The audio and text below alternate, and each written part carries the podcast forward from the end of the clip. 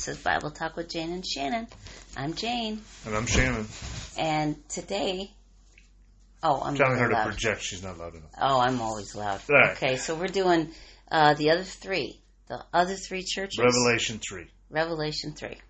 Yeah. Last week we talked about Revelation 2, which was the first four churches. There's seven churches that um, John is told by Jesus to send a message to, send a, a letter to, yeah, or to talk to specifically. And the first four were Ephesus, Smyrna, Pergamum, and Thyatira.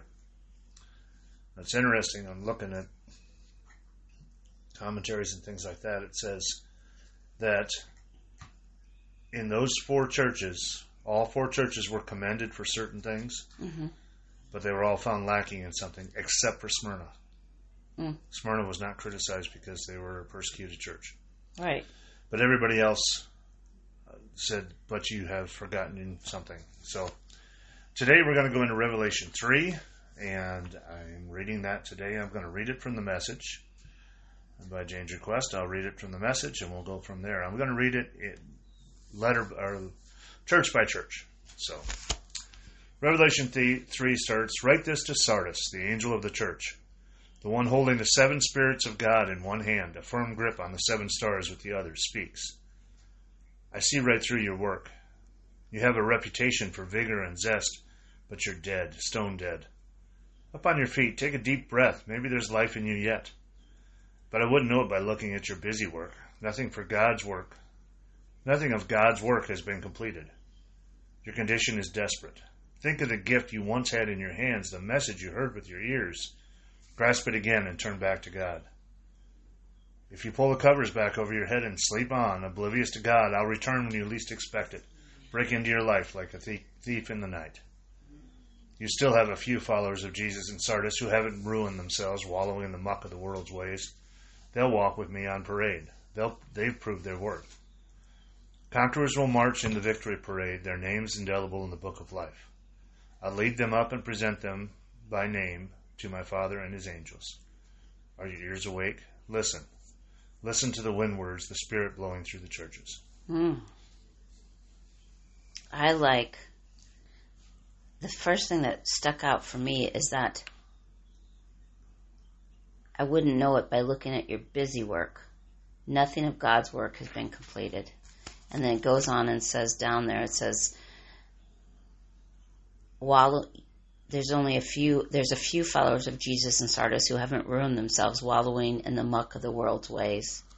So a lot of times our busy work is actually doing it, things the world's way. Or doing things that are expected, or doing things that make you popular, or doing things just because they'll raise attendance, but they, you know, are they of God, Mm. or of they are they of religion? And I think that's really what, um, to me, when I'm reading this, I really see that. I know Yeah. your works. You have the reputation of being alive. Oh, that's right. That's a scary thing there because when we look at our church and when we look at at our our works, our things for, for Jesus, what do we look for to see if a church is alive? Mm. What do we want to see? Well, we want to see people growing spiritually, Right, producing fruit. right. But even within our convention, what numbers do they want? Well, they, the heads of them, want to see how many have been baptized, how many attend, and that's not Attendance Biblical. and new membership, all of those things are good, but are they the goal of the church just to get bodies? And I think when I see this, it says, he says, you know, um, I know your works, you have the reputation of being alive, but you're dead. they're good if they're being done if they're if they're authentic if those are actually if, if they're not more people but if they are all growing in christ if it's just a bunch of populate popularity it's it's not good Well, I think also, in addition, just the popularity thing, I think those things that we might see from a worldly view of successfulness or success in a church hmm should be the fruits of the Spirit. mm, hmm Those things should be what happens because of you doing it right. Right It shouldn't be what you say, I'm doing it right because of this. right It's not the, we're putting the cart before the horse if we suddenly say what's most important is butts in the seats. yeah Because I give away hundred dollar bills and get people to come every Sunday. True. That doesn't mean that we're doing it right. Right. I would say also, when we look at these churches, I and they are written to churches, but I think we also can take them as to our own individual life. Right. So I have to ask myself, Jane, are you are you looking like you're a good Christian? Are you f- just doing a lot of busy work, or are you truly living for Jesus? Am I producing fruit? Because Jesus said they will know us by our fruit, and that's our job. He's chosen us to bear fruit for Him, and It's so a very serious um, warning to them too. yeah, If you will not wake up, I will come like a thief, and you will not know at what hour I will come against you. This is from the English Standard. I have it Yeah. In front of me, but you- I will come against you. yeah, If you don't wake up, you're not going to notice. yeah. If you if you don't wake up, I'm going to come like a thief. And I want to bring up something controversial, Okay. and you don't have to agree with me. No one has. You know, this is Mhm. how I'm interpreting this. It seems like these people, the ones who've fallen asleep, they were believers, but they've quit following Christ. And so I seriously think, I mean, Jesus says, if you love me, you'll keep my commands. If, and we don't earn our salvation. We don't, I'm not saying that we don't earn our salvation, but if we're not living for Jesus, have we walked away from him? Because I think no one can take our salvation away from us, but I think we can give it up if we choose. Because if I decide tomorrow that if someone asks if I'm a Christian and I deny Jesus, Jesus does say, if you deny me before men, I'll deny you before my Father. Hmm. So I think, I guess that's a argument against the thing. Oh, I stood up in church one time and I accepted Christ. If that's all there is to your faith, that's not faith. That might have been a start of it, but if that's where you stopped, I would argue that do you have faith? You know what I mean? When I look at this church, the very first line sounds almost, or the second sentence actually, sounds almost like a compliment. Remember the other one Oh. got complimented. Yeah. He says, I know your works. Now, if you stopped it there, that would sound like everything's going fine. hmm Then he says, You have the reputation of being alive. hmm And in verse 2, it says, I have not found your works complete Mm. in the sight of God. So they obviously started. Yeah, they started out great. They got started in the right direction, but they have to finish. They have to do it. And he says that again. Um, Remember then what you received and heard. Keep it and repent. mm. Keep it and repent. What you started with, you got started the right way. I think we can get off track when we quit examining ourselves, self examining ourselves, making sure we're right with Jesus. I think we can get off track. Self-examining ourselves. Yeah, yeah, yeah, okay. examining ourselves inwardly. And Mm-hmm. I think we can get off track if we don't, if we quit being self aware. Yeah, and, and how do we? There's the question. How do we evaluate ourselves in this in this light? I think one of them is you need to be in the Word because it will check. There's checks and balances in there.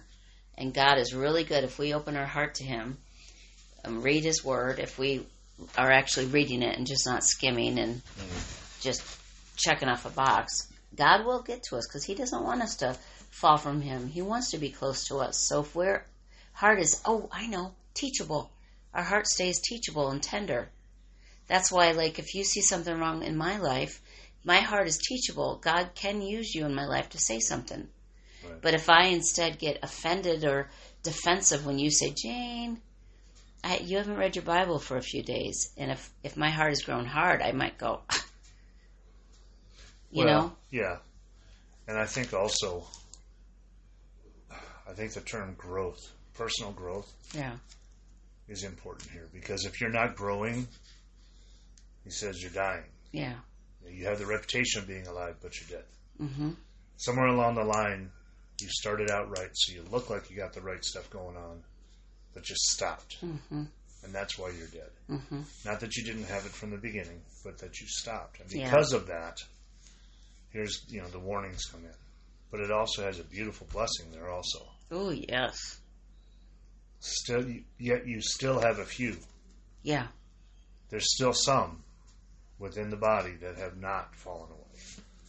And the one who conquers will be clothed in white gar- garments, and I will confess his name before my Father and before his angels. Wow. That'll be a moment. Come forward and name you and say, These are mine. These are my Oh. people. Let me tell you, tell them to you by name. It's pretty impressive. Yeah. You do Philadelphia? Yeah, I'll do Philadelphia next. Philadelphia is an interesting one, especially. Or they're all interesting, but we know Philadelphia um, is also a city in the United States Mm-hmm. who's going through some terrible problems right now, and they're kind of. It's kind of interesting to compare the news. I, I was just reading today about Highland Park, which is a section of Philadelphia, and uh, so let's just read through it here quick. Write this to Philadelphia, the angel of the church. The holy, the true, David's key in his hand, opening doors no one can lock, locking doors no one can open, speaks. I see what you've done. Now see what I've done. I've opened a door before you that no one can slam shut. You don't have much strength, I know that. You used, you used what you had to keep my word. You didn't deny me when times were rough. And watch as I take those who call themselves true believers but are nothing of the kind, pretenders whose true membership is in the club of Satan. Watch as I strip off their pretensions and they're forced to acknowledge that it's you that I've loved. Because you keep my word in passionate patience, I'll keep you safe in the time of testing that will be here soon and all over the earth, every man, woman, and child put to the test. I'm on my way. I'll be there soon. Keep a tight grip on what you have so no one distracts you and steals your crown. I'll, each, I'll make each conqueror a pillar in the sanctuary of my God, a permanent position of honor. Then I'll write names on you, the pillars, the name of my God, the name of God's city, the new Jerusalem coming down out of heaven, and my new name. Are your ears awake? Listen. Listen to the wind words, the Spirit blowing through the churches. Oh, I just think I'll keep you safe in the time of testing that will be here soon and all over the earth, every man, woman, and child put to the test. These are words we can hold on to when tribulation comes. I mean, these are promises. Just hold on. And this is what's going to happen. Well, I find it interesting when I compare it to Smyrna. hmm In chapter 2, he talks to Smyrna, and they don't, doesn't say anything about them doing anything wrong. Right.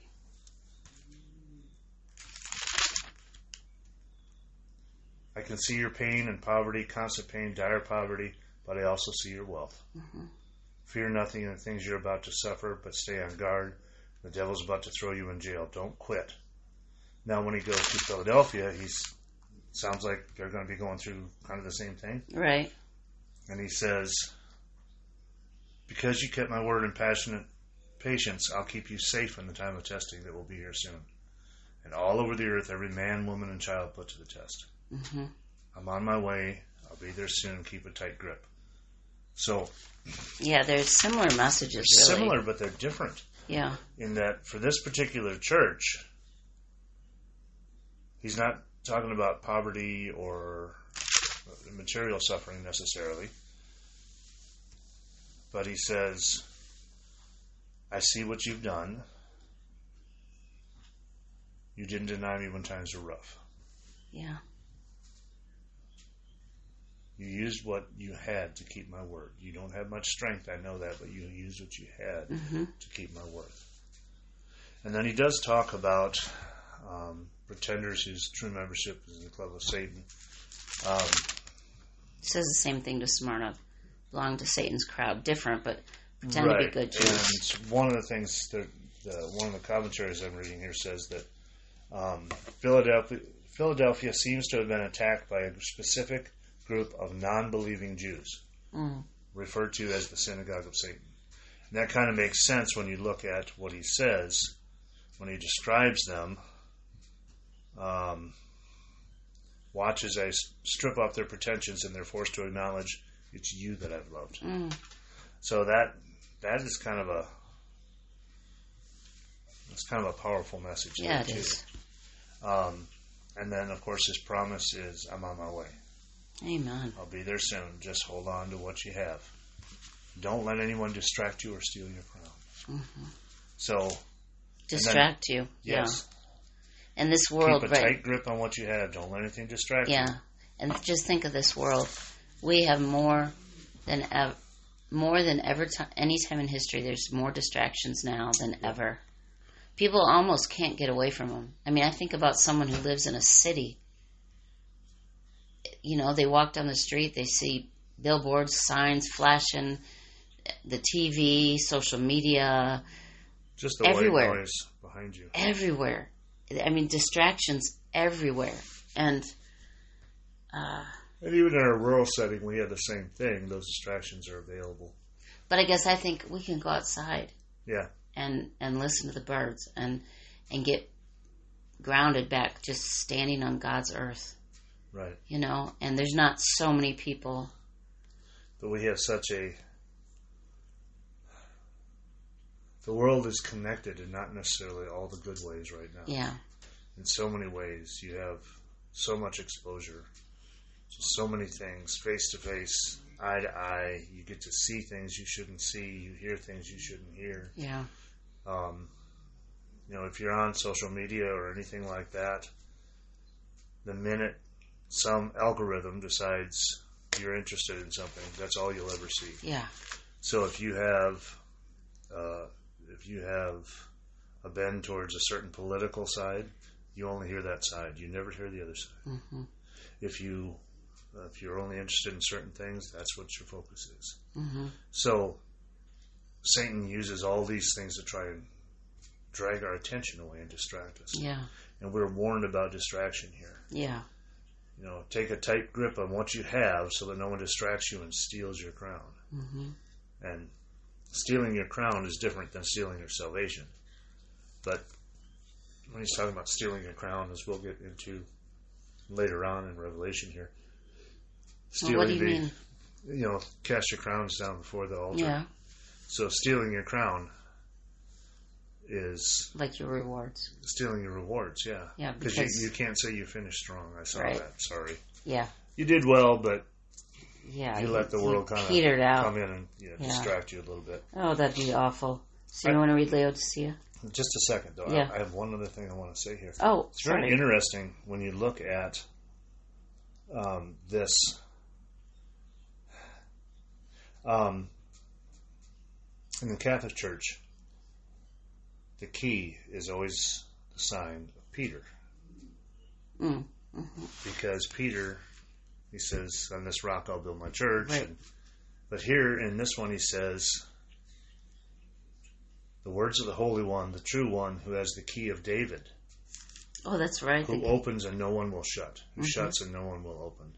That's true. I hadn't thought of that. I just, I just saw It's that as, as an interesting contrast there. hmm All right, um, okay, let's go to our last church here in this chapter. There's only 22 verses hmm in chapter three of Revelations, and this is to Laodicea, and this is the one that I think I find the most disturbing because I think it's if people are honest, this one's the one that could probably be applied to them the most, Okay. especially here in the United States. Oh, yeah, this one. Mhm. This is the one I think could apply to us better than most. So we have to be very aware of this, this situation. Starting in verse 14, it says, Write to Laodicea, to the angel of church of the church. God's yes, the faithful and accurate witness, the first of God's creation says, I know you inside and out, and find little to my liking. You're not cold, you're not hot. Far better to be either cold or hot. You're stale. You're stagnant. You make me want to vomit. You brag I'm rich. I've got it made. I need nothing from anyone. Obliv- Oblivious that in fact you're a pitiful blind beggar, threadbare and homeless. Here's what I want you to do buy your gold from me. Gold that's been through the refiner's fire. Then you'll be rich. Buy your clothes from me. Clothes designed in heaven. You've gone around half naked long enough. Buy medicine for your eyes so that you can see, really see. The people I love, I call to account, prod and correct and guide so that they'll live at their best. Up on your feet then, about face, run after God. Look at me, I stand at the door, I knock. If you hear me call and open the door, I'll come right in and sit down to supper with you. Conquerors will sit alongside me at the head table, just as I, having conquered, took the place of honor at the side of my Father. That's my gift to the conquerors. Are your ears awake? Listen. Listen to the wind words, the Spirit blowing through the churches. Mm. Boy, that's he vomits you out of your his mouth if you're. Oh, yeah, you can't get more graphic description. Yeah, I think you should look up the water in Laodicea, the pipes, because I remember reading this. Is that I, I think I preached on it once. this is a great illustration of right there at that time because they had some water through these pipes that come up and it would be lukewarm and stagnant and so these people and it wasn't great drinking water they knew exactly what what Jesus was comparing them to and it wasn't good and then also I think also in the same place they made medicine ointments and so Jesus also uses their own uh, their own images, things that they were very, uh, they could understand. And he says, buy medicine for your eyes from me so you can see, really see. I don't know if you'll be able to find it, but if you do, it'd be great. But, um, and if you've ever, you're thirsty and someone gives you a glass of water and it turns out to be warm and kind of stagnant, it's just, ugh. I mean, you drink it because you have to, but much rather have a nice cold glass of water. I would anyway, or something hot. You know, not lukewarm. Shannon's looking. I should have had it up. Did you find something? Laodicea's water um, actually came from a hot springs, and it was it was brought to the city five miles away Oh, an aqueduct. Okay, so when it comes out of the aqueduct, it's going to cool off as it gets there, but it's not cold. It's not like good cold well water. So even though they had um, they had water, it was a hot mineral springs that they got it from.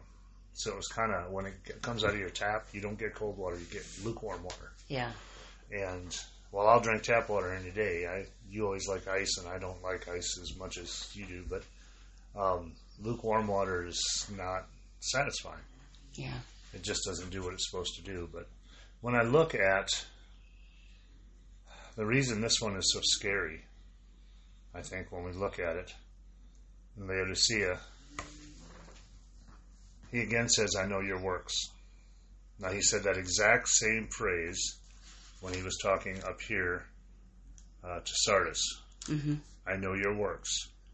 There he said you had the reputation of being alive but are dead. But with Laodicea, he says, you're neither hot nor cold. And he's they're arrogant. You brag I'm rich. I got it made. I I need nothing from anyone. And he says, I wish you were either hot or cold. Yeah.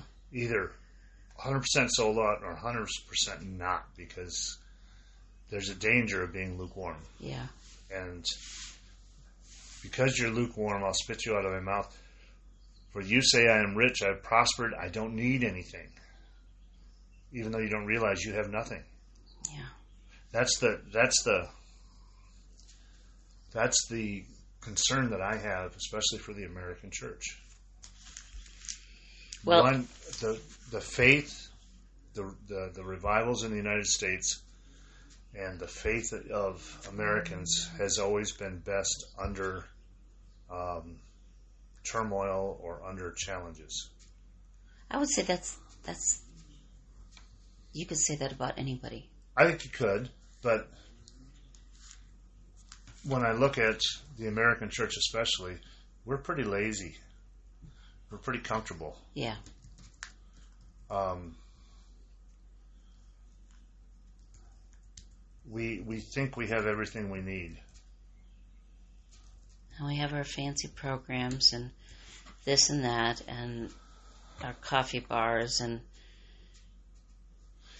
Yeah, we have we have we're luxury. We don't have to worry about our next meal. It's here. Okay. most of us don't. I mean, people do. Some but- people do, but yeah, for the most part. So, if I I'm looking at uh, uh, website called Share Faith, it talks about the five great American revivals. The first Great Awakening was in 1730s, 1740s. Started in England, went to the colonies. Mm-hmm. Okay, That's that turbulent time. We're about to get into the Revolutionary War. Right. Okay, the Second Great Awakening happened in the 1820s and the 1850s. That was America and England again. And this is after the Enlightenment, and the moral decay is starting on. And so there's it's getting ugly. Third Great Awakening, 1875.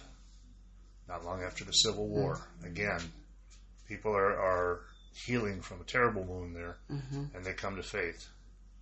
Um, and the 20th century revival started in 1910. We're getting into the Great Depression.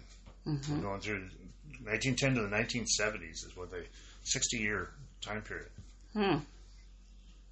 Which is interesting, isn't it? Because you look at that, and you, we, when we look at history right now, we look at like the 1960s being kind of a breaking point for the United States, Mhm. where liberalism really sets in hard. The Vietnam War, the anti-war movement, all that kind of stuff happened, really tore our country up a little bit. And from that, we get some of the mindsets that are, I think, poisoning hmm our society today, and yet that was also towards the tail end of, of a revival that started before World War One, went through World War One, went through the Great Depression, went through World War Two, even went through the the uh, uh, Korean War, and then it faded, and then it was over. I Yeah. think we're due. Yeah. I think we're due. There's hope in this. But I think that yeah, that and that's that. Yeah, go ahead. I want to read this. 18 or 19 says, The people I love, I call to account, prod and correct and guide so that they'll live at their best. Up on your feet then, about face, run after God. And then it goes on about him standing at the door. But he says right there, The people I love, I love you. Come on. Come on, get up. Run after God. Be the people that I've called you to be. And but he is also putting it into the church's hands, to Yeah. Laodicea's hands. the ball's in their court. I am standing at the door, Mhm. and the door is open. So that I stand at the door and I knock. If anyone hears my voice and opens the door, yeah, so the door's not I'm open. there. There. Yeah, he's right there. They but need to open the door. You have to open the door. yeah. You, I will not do this for you. You have to do this, and I think that's that's the challenge there. That's and then he says, but before that, he says, you know, if I love you, I will, I will chastise you. hmm I will discipline you, and that's what he's doing in this letter alone. He says, I'm doing this because I love you. Yeah. Now, this is the old "it hurts me more than it hurts you," but it is your choice. hmm You can walk away, And it's all of our own choices. or you can run after. because even if we have a good church we're going to, if we ourselves are not growing, we it, it, we could like for the end of our till the end of our lives go to church every Sunday. But if we're not growing, we could fall away, and then we could be one of those people say, "Lord, didn't I attend church every Sunday?" And He could say, "Depart from me, I never knew you," which that would be a very scary thing. But you you don't have to be afraid of that. You just need to stay close to Jesus and allow Him to develop fruit through you. You don't have to, oh, am I right with Jesus today? Or, oh, do a, is my salvation secure? You don't have to worry about that. If you're walking with God, just keep walking with God. And if you've fallen away, get up and go back, just like Jesus that said. concerns you, get into your word, and you will feel the peace, and you don't have to look to anyone else for that. Yeah, it's not like like if someone has walked away from God, all you got to do is turn back to Him and say, "Here I am," and He's right there waiting. He's right behind you if you've walked away from Him. It's not like you have to go a long way. You just have to say, "Jesus," and He's, "Yeah, here I am. I've been waiting," and I just Going back to that, the example of the, the great awakenings that we've had, the, awake, the the revivals we've had throughout history. Um, the times that we, as the American church, revived the most mm-hmm. was when we were in or coming out of a hard time. Mm-hmm. If we are cold, in other words, if we don't have anything, we look to God. Mm-hmm. If we are challenged, um, I remember, I remember September 11th like it was yesterday. But I remember afterwards, immediately, all the churches were full. People were praying. People were praying on television. You know, there was Yeah. a lot of those things going on, and everyone thought it was the right thing to do. Yeah. Now we're in a situation where um, we're so comfortable, we're so lukewarm about everything Yeah. that it's a shocker if somebody prays out loud or prays publicly. It might be condemned. Yeah. Um, you know, the mass shootings and the things that were going on that are going on in our country, and people come come and say, "Oh, my prayers are with those families." People say, "Well, your prayers are worthless. What are your prayers doing?" Yeah. You need to fill in the blank, legislate, do whatever you want to do. Um, we have become so lukewarm, I think, in our country right now, that I could see Jesus saying, "I'll just spit you out of my mouth." Yeah. You had it all. You Well, have it, you have you have everything you As far as, yeah, as far as a country, I think he is. I mean, as far as a country, we we've been the greatest country in the world. I mean, so blessed beyond any other country. Right. But it just is inevitable. We are falling, and I, I, we might have one more awakening before the I U.S. is is in name only. I think anecdotally of of people that I have met or know of that you know there's some people that I know that have just through their own industriousness and their work and their creativity have become very very wealthy. Mm-hmm. But within two generations, If they get, it's all gone because they have everything they need. They don't need to work towards anything. yeah, They don't need to try and create or or evolve or change themselves into the people they're meant to be because they're comfortable. Mm-hmm. We got grandpa's money. We really don't need to do anything. yeah, I can play. Mm-hmm. I can never grow up because I don't have to ever be responsible. And I think as Americans, we've kind of gotten into that comfort zone. And if something were to happen tomorrow, and I've talked about this before, if God were to take his hand fully off of us, there would be a revival of some sort. yep. But Might be a little floundering, but but yeah, why did we get to the point where we needed a revival? I don't know. I That's think the it's, thing. I think it's humanity. We're sinful. It's been 53 years since 1970, and where where do we go from the the end of the 1910 through 1970s when Billy Graham's holding his big tent revivals, and all those things are going on. And I remember reading the vast majority of people that came forward during the tent revivals would have identified themselves as Christians beforehand, Yeah. but they didn't really understand the relationship with God, and that's gone too. Yeah. Mhm. and it's disconcerting for me personally. You know, um, served in the military, was in law enforcement, had a flag on my shoulder for an awful lot of those years. Every uniform had a flag on it. Yeah, and even uh, I even have it tattooed on my right arm right now. I have a flag on there, but as a country, I, I'm I'm very happy to be an American. I'm I'm very happy to be born in this country. I'm very proud of the, some of the things that we've done in our with our country and in our country.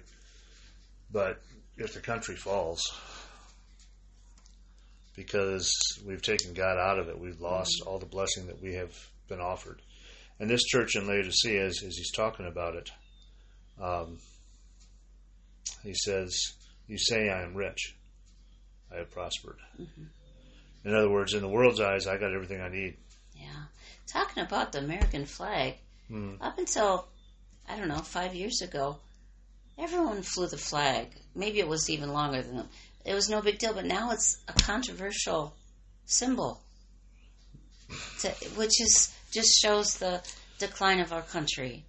But that it used to now, if you say you're patriotic in some circles, that's like uh, extremism, Mm. you know. And it's just there's so many. I, Well, I- and again, like I said, you know the the grandchildren of the of the successful man often fall into self-loathing and drug addiction and alcohol addiction and all these other things.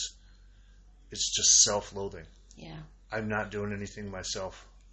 yeah. What have you done for me lately? All those kind of things. And when we look at the United States as a whole, politically right now, we are such a quagmire, such a mess. where we're all name calling and screaming and shouting, and nobody will ever think for themselves. Mm-hmm. It's so rare when you see something going through the national legislature, whether it's Senate or House of Representatives, where anybody votes anything other than all the Democrats are here, all the Republicans Yeah. are here. Wait a minute. Does it anybody think for themselves? Yeah, that's the thing. We got to think for Can't we have someone on one side say, you know what, that's a good idea. On their side, I'm going to I'm going to agree with them. Yeah, We can't. We all have to stand in our own little pockets. yeah, And while we're standing there bickering with ourselves, everything else is falling apart and nothing's mm-hmm. getting done. yeah. And the loathing of the flag, the self-loathing of, of Americans right now is is really, really bothersome because we don't. You and I, through the military and through adoptions, um, have been blessed mm-hmm. to travel mm-hmm. and see other countries. Mm-hmm. And I think where our biggest blessing came, we didn't travel and see other countries as tourists. All right. because the only countries you go to as tourists are ones that are sunny beaches and ski alps and Yeah. I mean you go places for entertainment purposes. We Right. went places that weren't for entertainment, but we in doing so we got to see how other countries live, how other people live, how children grow in other countries, what their mindsets are, what the mindsets of people are. And we see that and we think, boy, oh, boy is it good at home Yeah. boy, do we have it good. And I wish more people from the United States would see that, would be able to see countries of severe poverty Yeah. or countries where God has been kind of erased and Yeah. see what it looks like now Yeah. um, and see that, that hard lifestyle that people live and appreciate more what Well- we have. People saying, "Oh, it's not fair. We're we have so much racism in the United States." Really. No, go to South Africa and ask them yeah. if they would define racism the way we define racism. Yeah. I think it would be completely different. Yeah.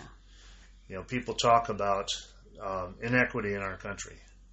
Really, Mm-hmm. go over to Bulgaria where we were and look at the Roma. Mm-hmm.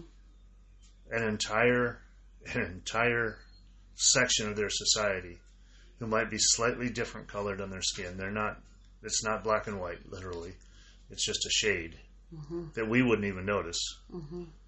and yet they didn't go to school. Mm-hmm. They weren't allowed to hold public office. They had all these terrible things going on. And if our country were to see how much better we are, Better off, not better. better off, how, how much better their life is in this country, yes, there are things we can fix. Yes, there are things that are not right. Yes, there are things that we could be better at. But saying that we should burn the country down, mm-hmm. So we we're, probably should we're go back- really the we're really the, the, the torchbearers, Yeah. and we're losing that. So that somehow relates to Laodicea. I'm sure I'm Yes. the one who brought us on a Well, rabbit chase. I brought right. up the flag. Right, but I also brought us on the point where I think this is the one that I think, Oh, as Americans, we really need to look at. take a real close look at and Yeah. hold it up to the mirror and say, "Is this me? Am I lukewarm? Am I? Do I think I got it made?" hmm Because Jesus says, "Yeah, you are really poor. hmm You think you got it." All three of these churches we talked about today um, were slightly different than the ones beforehand. And um, if we start with Sardis, they say, "Yeah, you look good on the outside, but you're but you're dead." And then Philadelphia's doing it right, and Laodicea, you just Stink. know, yeah, you're tepid water, you're Yeah. you're, you're pond water. Yeah. I wish you were one way or the other because if they were really cold, you could have a quick revival. If you're really hot, I wouldn't have an issue. hmm But you're in in the middle, so you don't even see that you need anything, and that's that's the hardest thing. Witnessing to someone who doesn't think they need Jesus, Yeah. It's impossible. that's hard. They It's have impossible. to first. They have to want what you want, Yeah. and or what we, you have. Yeah. right, it, it, or want what you want. Yeah. And if you If they, can't if you can't get people to understand that they want what Jesus is offering, it's really hard for them to accept it. Yeah. because they then they just see it's something they got to give up. It's mm-hmm. not what they receive. So take these things that we're talking about in um, into your own heart. Go into the Word yourself. Look at these things. Do some research. Dig through some of these things on your own. And I think uh, I think if you honestly look at these things, you will see where you need to wake up. But to do that, you have to have ears that are awake and listening. Mm-hmm. He who has ears, let him hear. Mm-hmm. Good ending. God bless. Bye.